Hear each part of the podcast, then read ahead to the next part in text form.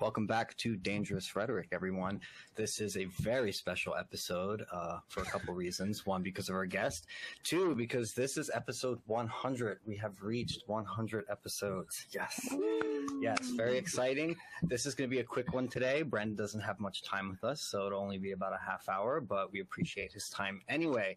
Before I jump into it, I'm going to remind everyone please like, comment, share, subscribe uh, donate if you want to help us continue doing this. YouTube hates us. I believe our last strike comes off the channel today, so maybe we can do super chats finally. Maybe for next Wednesday's live stream. Yeah, we'll see about that. With all of that said, I'm going to jump right into it. Today, our guest is the great and based Brandon Straka. Oh. Yes, super based. I'm going to read from your bio on your website just to give everyone that quick Sure. rundown of who you are.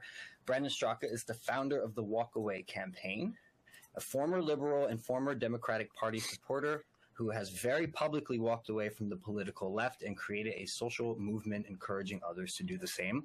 His original YouTube video about his decision to leave the party went viral in May of 2018, launching this explosive movement, uniting Americans across all demographics to leave the divisive left. Brandon frequently provides commentary on Fox News as a recurring guest on Justice with is that Jeannie, Jeanine Pirro, Fox and Friends, Tucker Carlson, Laura Ingraham, and many more. His hour long, in depth interview with Mark Levin on life, liberty, and Levin exposed millions to Brandon Straka and the Walkaway campaign. He also provides conservative commentary for numerous television media outlets. President Trump even publicly acknowledged Brandon's success in organizing the first ever walkaway march on Washington, D.C., with over 5,000 attendees. Brandon's charismatic leadership and the walkaway message of unity and standing up against the left's attack on American ideals resonates with people around the globe. Born and raised in rural Nebraska and now a resident of New York City, hey, so are we. Brandon travels the nation promoting the Walkaway campaign message and sharing his desire to bring a new awareness and understanding to the reality of politics in America today and his mission to unify America. Brandon, thank you for joining us. Woo! Thank you, Brandon. Thank you. I, I need to update that bio because uh, I'm not good, welcome though. on most of those shows anymore, by the way. Well, we can talk a bit about that actually. Um, Yeah. And I think, uh, you know, the first first thing I want to talk about, I guess, is we can just kind of go a little into the walkaway movement. Yeah. And what was like the pivotal moment that made you really decide to walk away, to leave the Democratic Party, and to publicly proclaim this? Yeah, well, you know, there was like a pivotal moment, which I'll I'll tell you about in just a second. But there were also just a number of things that happened over the course of years that made me feel more and more and more pushed away because I didn't want to leave the Democratic Party. In fact, I I wouldn't even have ever thought it would have been possible. Um, I certainly never dreamed that the Republican Party would ever be an option for me back in my liberal days and my Democrat de- devoted days.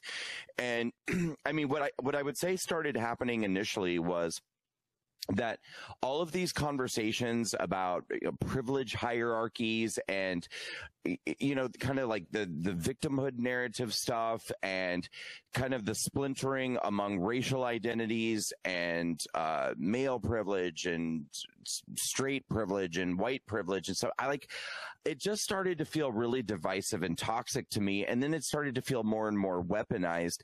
And then when I started to like really feel pushed out by my own community or what I thought was my community, the LGBT community, um, that was a huge moment for me. And I was still a liberal at that time, but it was somewhere around 2015 or 16. The Huffington Post, which I used to totally believe in and read all the time, but they they used to have this subsect called the Huffington Post Gay Voices. And I actually always hated it, even as a liberal, because the stories were super disgusting.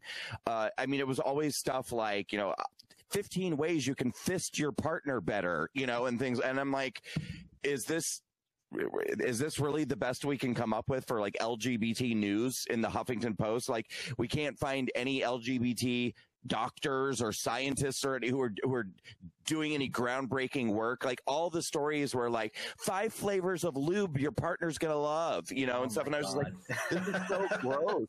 Yeah, and um, and then but it really went over the top for me somewhere around 2015 or 16 on their facebook page they announced that they were changing their name to the huffington post queer voices and I was like, what the what? So I went on there and I was reading out and, and I actually read the post that they put out and they said they're like, um, we recognize that you know some people in our community may not like this change, but we believe it's more uh, inclusive and promotes more diversity. and I just went into the comments and I was like, uh, I strongly object to this. You know, I said for those of us who are gay people of a certain age who grew up from a, uh, in a certain geographical location. That was a slur. That name has a very specific connotation. And I said, for a lot of us, that's the last word we heard before a fist came flying at our face. Yeah. Um, and I don't want to be called queer and it kind of de- it kind of devolved into this debate in the chat section. And i noticed that now you have to understand at the, at this time and again we're talking about like 2015 2016 i had never heard of a gender fluid person or a gender queer person or a non-binary person.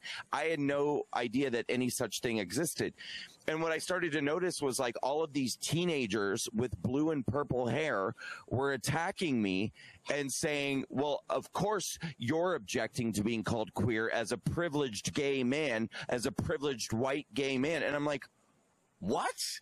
You know, because I was like, I mean, for decades before that, everybody knows it was gay men who were getting beaten and bashed outside of bars, who were being hunted down. Like lesbians weren't getting the hell kicked out of them when they were walking home at night. You know, bisexual women weren't getting gay bashed. It was gay men. And so I was like, what do you mean I'm privileged as a gay man? And the next thing that happened was all of these gender fluid and non-binary people on Facebook banded together and mass reported me in that comment section to Facebook and I got suspended from Facebook for hate speech. Wow.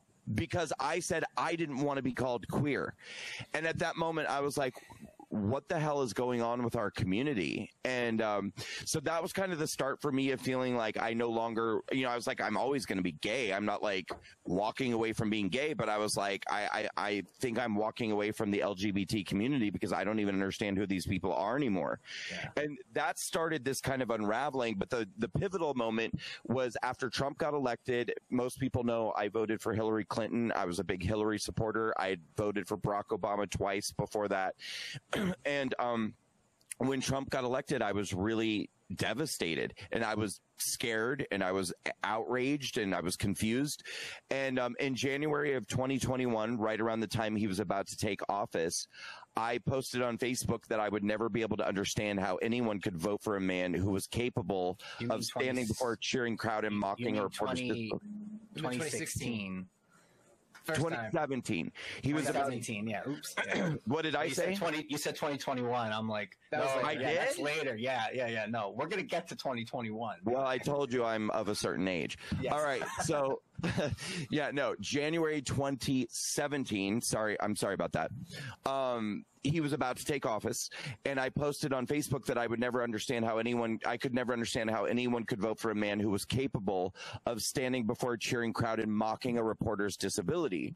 And that's when somebody who followed me reached out to me privately. She was a staunch Christian conservative and she just said, "Look, I'm not trying to like start a thing with you, but I'm just asking, have you seen this?"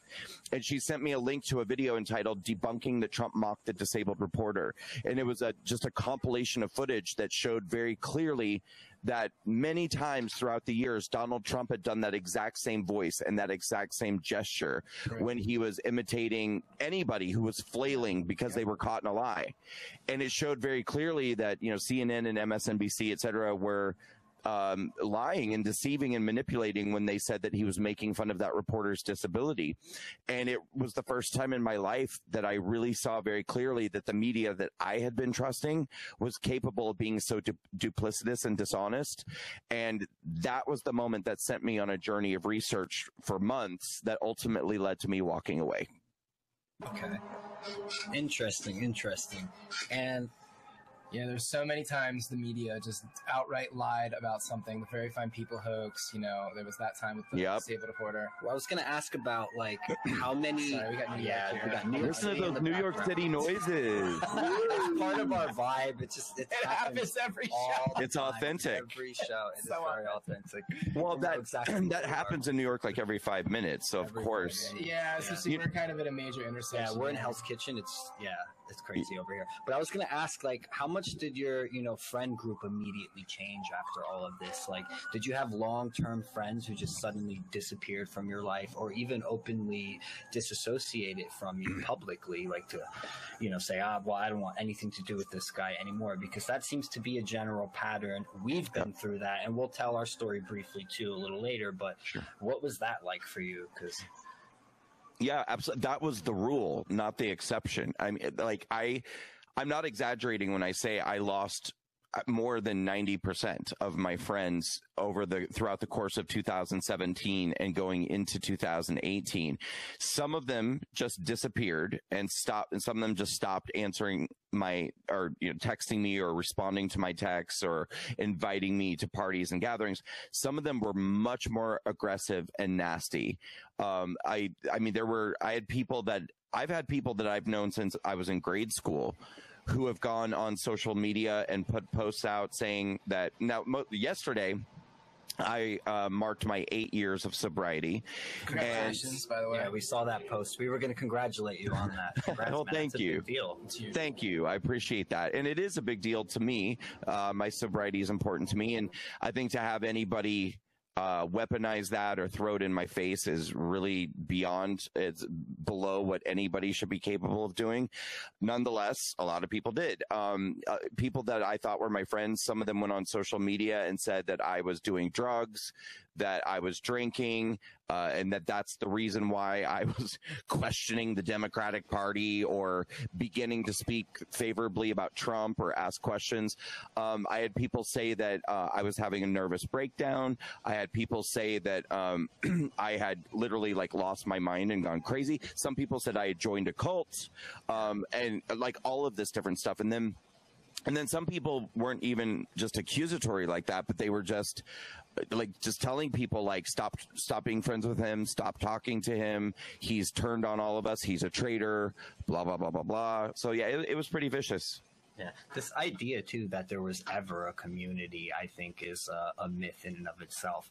Because uh, personally, I never felt a part of that my entire life. It was never something that I identified very much with, and part of it has to do with some of the things you were mentioning earlier from the Huffington Post and those profile pieces. Is just how much of it revolved around just sex and hedonism and all that stuff. And I, and I understand like the big part about being gay, right, is like who you're sexually attracted to, but I never found any pride events or anything ever focusing on what gay people did beyond just who they were sexually attracted to. It's like there was no true.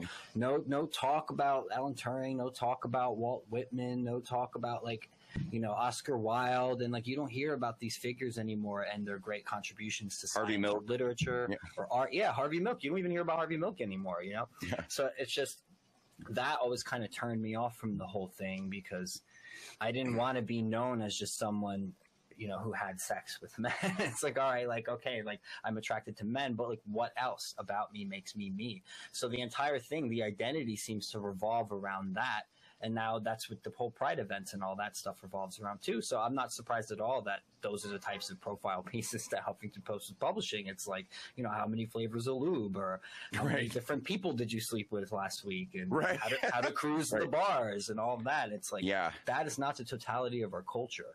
And Right. it's not even culture to me. It's kind of uh, a little lower than that. Yeah, no, I I definitely agree with all of that, and um, it, you know it it speaks so. You know, I didn't even as a liberal, uh, even as a Democrat, um, I didn't ever really feel like I fit in with the gay community either. And I want to be really clear right now. Like, I'm no prude. And when it comes to sex and sexuality, I actually consider myself to be very liberal in that way. Um, I know that a lot of conservatives get very uptight about sex and sexuality. That's, I'm not, and, and that's not my thing at all. But my issue is I, I, think more about the conf- the conformity.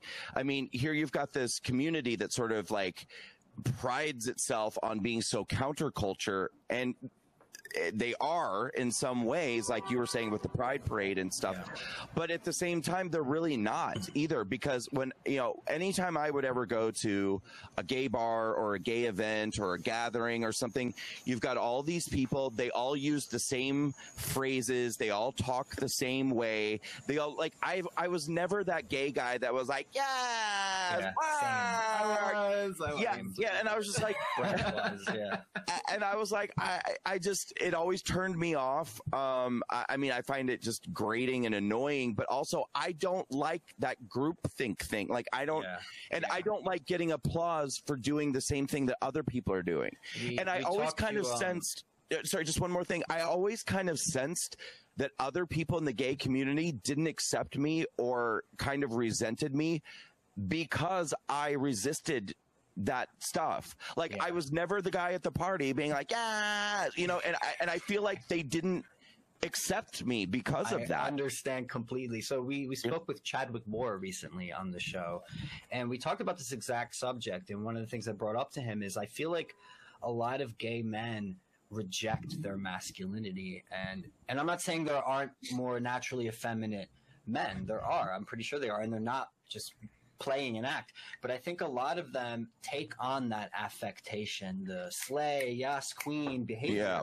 to fit into that group. Yes. And, and part of it is I think they're afraid of being perceived as, as someone who's attempting to be heteronormative because that's bad. You know, you don't want to, how dare you try to be like the straight people when really it's just, well, no, I'm just a man and I'm more masculine and that's it. Like I, I don't feel any need to to say slay and yes queen and to have those sort of effeminate affectations. And i feel like a lot of them they put that on. It's sort of like a almost like a costume. And and they probably take it off too. They'll go in certain other situations and they're not acting like that at all. And then as soon as they're among their friend groups that's how they're behaving. And how real is that? You know you have to wonder.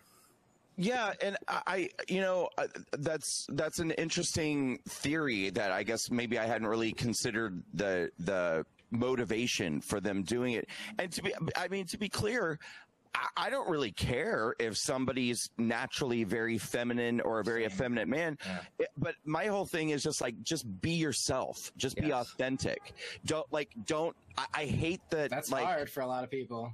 Yeah. I mean, a lot of people just want to like fit in, blend in, not, and yeah. I guess somewhere we'd have to go back in time in a time machine to figure out where all this started. But somewhere, I think in the roots of where gay people started coming together in San Francisco in the 70s and, and that community started forming, somewhere in those early days, somebody started acting that way and everyone just thought this is what we have to do. And if you're someone like me or someone like you guys and you say, no, I don't really want to, you know, I, I just don't want to, then good luck to you because they, yeah. they do not like people who don't conform. And then there's the whole gender ideology stuff. And we, we spoke with oh. Chadwick oh. about that as well. And we kind of agreed that we think more, more gay people than we realize actually aren't okay with that. But just like putting on those affectations of being more effeminate, that they they don't say anything about it or they pretend to be totally fine with it because they're afraid that they're not going to get uh, dick. yeah, yeah, yeah, maybe. Um, and also, I think that a lot of them don't understand what's going on. Yeah. Like, and because I kind of put myself in that category until the disabled reporter incident. It was the disabled reporter incident that forced me to start researching and trying to understand why I felt like our culture was changing and what was going on. And I don't know if I would have done that research otherwise and figured it out. But just like I told you at the beginning of the interview, that I was starting to feel pushed away by conversations about privilege and you know this hierarchy and and all of this stuff but i didn't really understand it. Like i didn't really understand what was going on. And i kind of just went along with it too to a certain degree because i was like i don't really get it. I don't really get what they're talking about but everyone's saying it so maybe it's true. Like i you know? And i think that when there's a lot of people in our community who are suddenly these are my pronouns and oh and you know this is sometimes i'm male and sometimes i'm female like i think people just are like okay like I, uh, sure and they don't even understand and they don't understand that it's tied to uh, a progressive ideology. That progressive ideology is is I don't know if it's backing the Democratic Party or if the Democratic Party is backing it. Chicken, egg, I don't know. But like I, they don't understand that there's like a bigger cause here, and these are all Trojan horses for these causes being shoved into our political culture. They're just going along with it, and some people do know. Some people understand what's going on, but they just they don't want to rock the boat. They don't want to be ostracized. But I do think there's a good number of people who just don't understand, and they're just like, I'm just going to go along with it because I don't get it. Very true. Very true. All right, so I'm going to fast forward a bit here. You know, you launched Walkaway obviously your life changes drastically from that. You know, you have this massive protest in DC. You get a lot of other people to join along, and the movement really takes off. And we we have something in common aside from you know being homos. We we were also in DC on January sixth. Uh oh. And yes, we had the feds show up. The feds oh, already up. happened. Okay. They showed up at, at my former residence in New Jersey to question me and that was at the end of January. I wasn't there. I was here with Brent. Um, my brother calls me. He's like, "Dude, the FBI just showed up. Someone who lives at my house let them in." Um, scared which, poor grandma. Which he shouldn't have done. They scared the shit out of my grandma. She's like, you know, what is going on here? My grandson, wow. he's not a criminal. He's a he's an artist. Like they were asking questions. They knew about Brent. They asked about him as well. Um, things got crazy. We kind of dropped off social media for like a month. Well, I did. I needed to take a break and step back. We already knew we were going to start this show, and that was one of the reasons we went to DC. Is we wanted to get some on the ground eyes because we knew whatever happened, they were going to lie about it. So we wanted to talk to people. We wanted to see why they were there and just what would happen. Um, we left New York for a bit. We went to Florida to stay with our friend for a while. And at the beginning during of COVID. during COVID, and at the beginning of June, they show up again, specifically looking for Brent the Melbourne office in Florida. And this time, you know, we recorded that incident. We put it on our YouTube, you know, we put it everywhere. But after that first visit, I was public about it. You know, I told people like the FBI showed up and lots of people just vanished from my life. Wow. From them again. Maybe a handful I can count on one hand reached out and said, wow, that's really scary. I'm sorry that happened to you. That must be really difficult. Nope, just gone. And the same with Brent. He lost a lot of his friend group. A lot of people just who he used to hang out with, play video games with suddenly gone, vanished, or just openly called us horrible things and, and all of that. My, but, my lefty aunt yeah. who was helping me with the job hunt just stopped returning my calls. Yeah. as soon as she found out, like, oh, you were like, oh, you were in, you what were, you there? doing down there? I was like, oh, we went to shoot some video and, you know, do interviews yeah. and stuff, you know, for the podcast. And, but, uh, whoop, gone. Thankfully, they, they left us alone. I mean, we didn't do anything. We didn't break any laws or anything of that Stayed sort. outside. Yeah, we were outside. We talked to people. We took some footage. We were, you know, photos and all that stuff. And that was kind of sounds like what I did. Yeah, they probably they probably just wanted us to like you know, did you see this person? Did you see that person? Did you talk to this person? We didn't want to play that witch hunt game. So we were like, no, you know, we're not talking with you without a lawyer. At least that's what Brent said.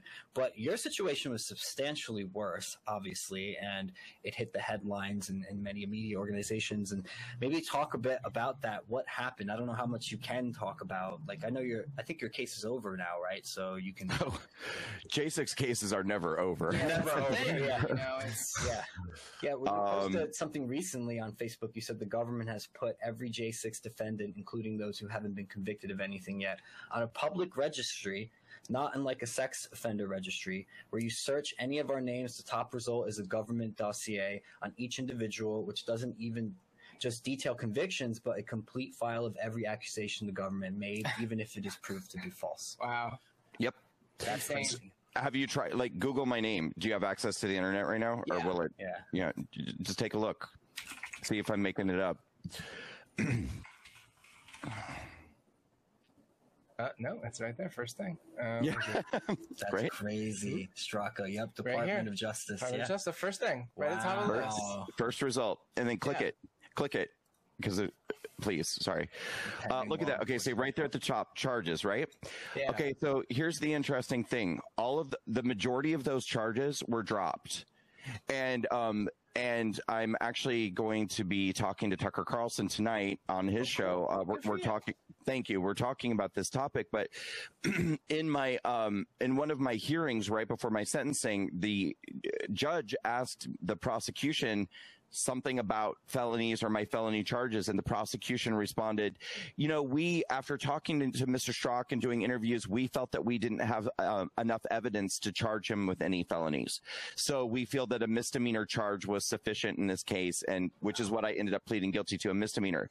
Now, okay, nonetheless, they're keeping all of this in my dossier for people to read. So wow. this, this is what they accused me of. The, these are the charges they dropped because they said they didn't have evidence to support, but there they are. They remain on the internet first search result for I don't know how long. This is like this is institutionalized libel, basically. Yeah. It's insane. They're uh, yeah, they're they're putting right here for all the world associated immediately with your name all these things that they knowingly did not have evidence to push, and they dropped them ultimately to a bunch of misdemeanors. That, that, that I find that incredibly offensive.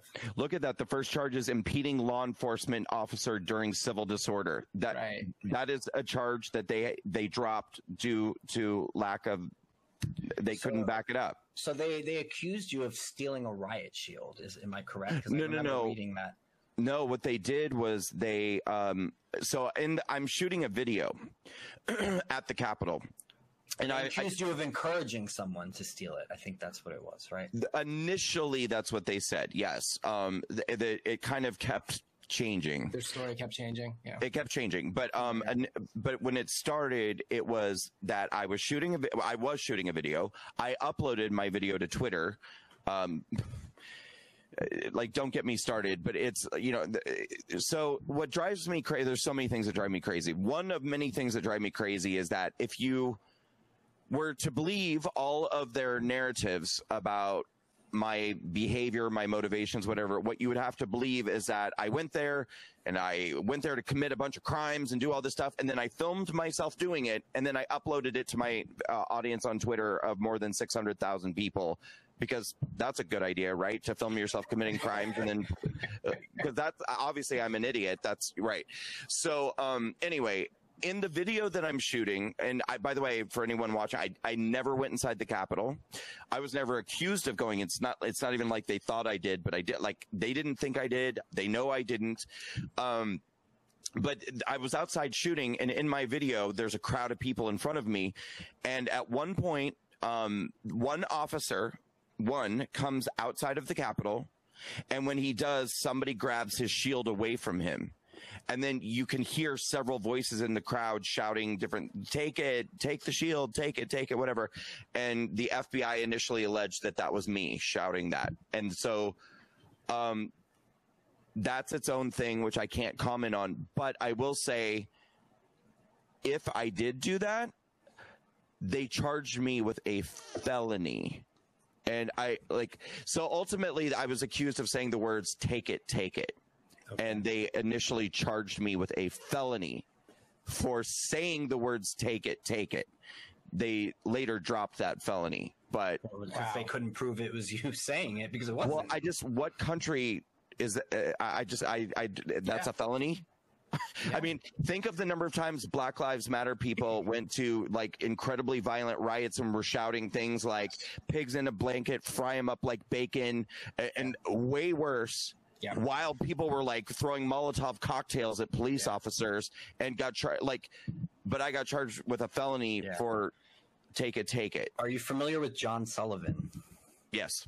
Yeah, why the hell wasn't he locked up and charged with anything? When if you watch all of his footage, and I don't mean just the piece where Ashli Babbitt got shot because he caught the best footage of that, which he sold to the media that night.